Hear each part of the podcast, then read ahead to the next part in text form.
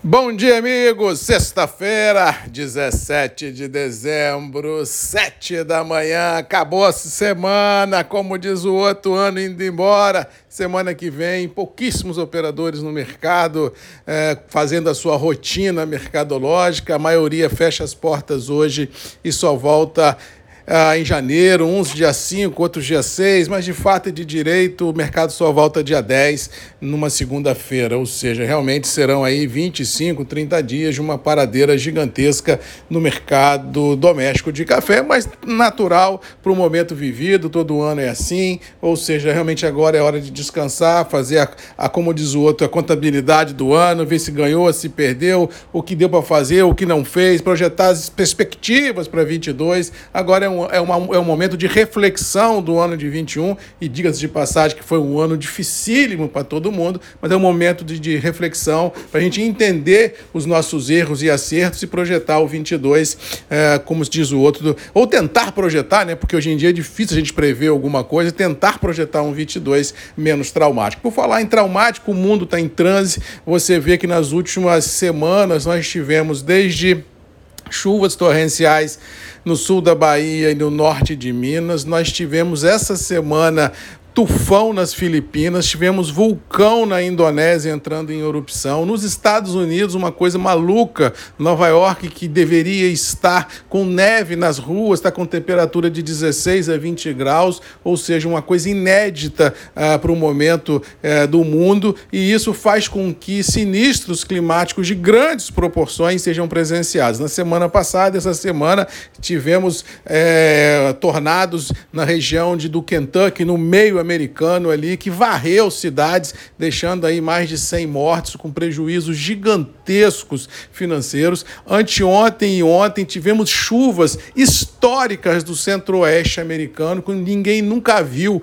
o que se viu, com chuvas com rajadas de vento de 120 quilômetros uh, por hora, tempestades de areia, uma coisa assim que a gente, se não acredita em Deus, como diz o outro, acha que o mundo está acabando porque é tanta notícia ruim numa visão climática que realmente assusta. E isso faz com que a gente pense muito é, firmemente na questão das mudanças climáticas. A cada ano que passa, os sinistros climáticos são maiores e ninguém sabe prever o que vem por aí. E se nós analisarmos que o agro, não só o cafeiro, mas o agro como um todo, é uma indústria a céu aberto, a gente vai ficar muito exposto a toda essa, essa loucura climática no nosso dia a dia. Ou seja, para quem quem pode fazer um seguro rural, para quem pode fazer algum tipo de postura conservadora com relação aos seus investimentos, porque eu sempre brinco uh, que café ou qualquer commodity agrícola ninguém planta por hobby ou por esporte, planta porque é uma atividade que em tese tem que ser rentável, mas por via inversa nós estamos expostos aí a essa intempérie climática que cada dia que passa fica mais violenta e imprevisível. Então, um recado que fica para os próximos ciclos produtivos, não só do café, mas do agro como um todo, é a gente analisar uma postura mais conservadora no momento de investimentos, buscar no, no sistema financeiro os seguros rurais que a gente ah, pode mitigar problemas que porventura vão ocorrer, já que o clima no mundo está doido. E as bolsas internacionais vêm trabalhando aí em estreitas margens, típica também do momento vivido, de ajuste de posição dos fundos, mas vale a percepção de que nem o dólar 5,70 tem servido de desculpa para a derrocagem dos preços. Muito pelo contrário, Nova York e Londres olhando esse excesso de sinistros climáticos mundo afora continua a consolidar o atual intervalo mercadológico e assim deixa a sensação aos, aos presentes no mercado de que realmente 22 pode trazer grandes emoções mercadológicas e bolsas puxando. E ontem, mais uma vez, tivemos estoques de café certificados em Nova York caindo, validando essa expectativa de viés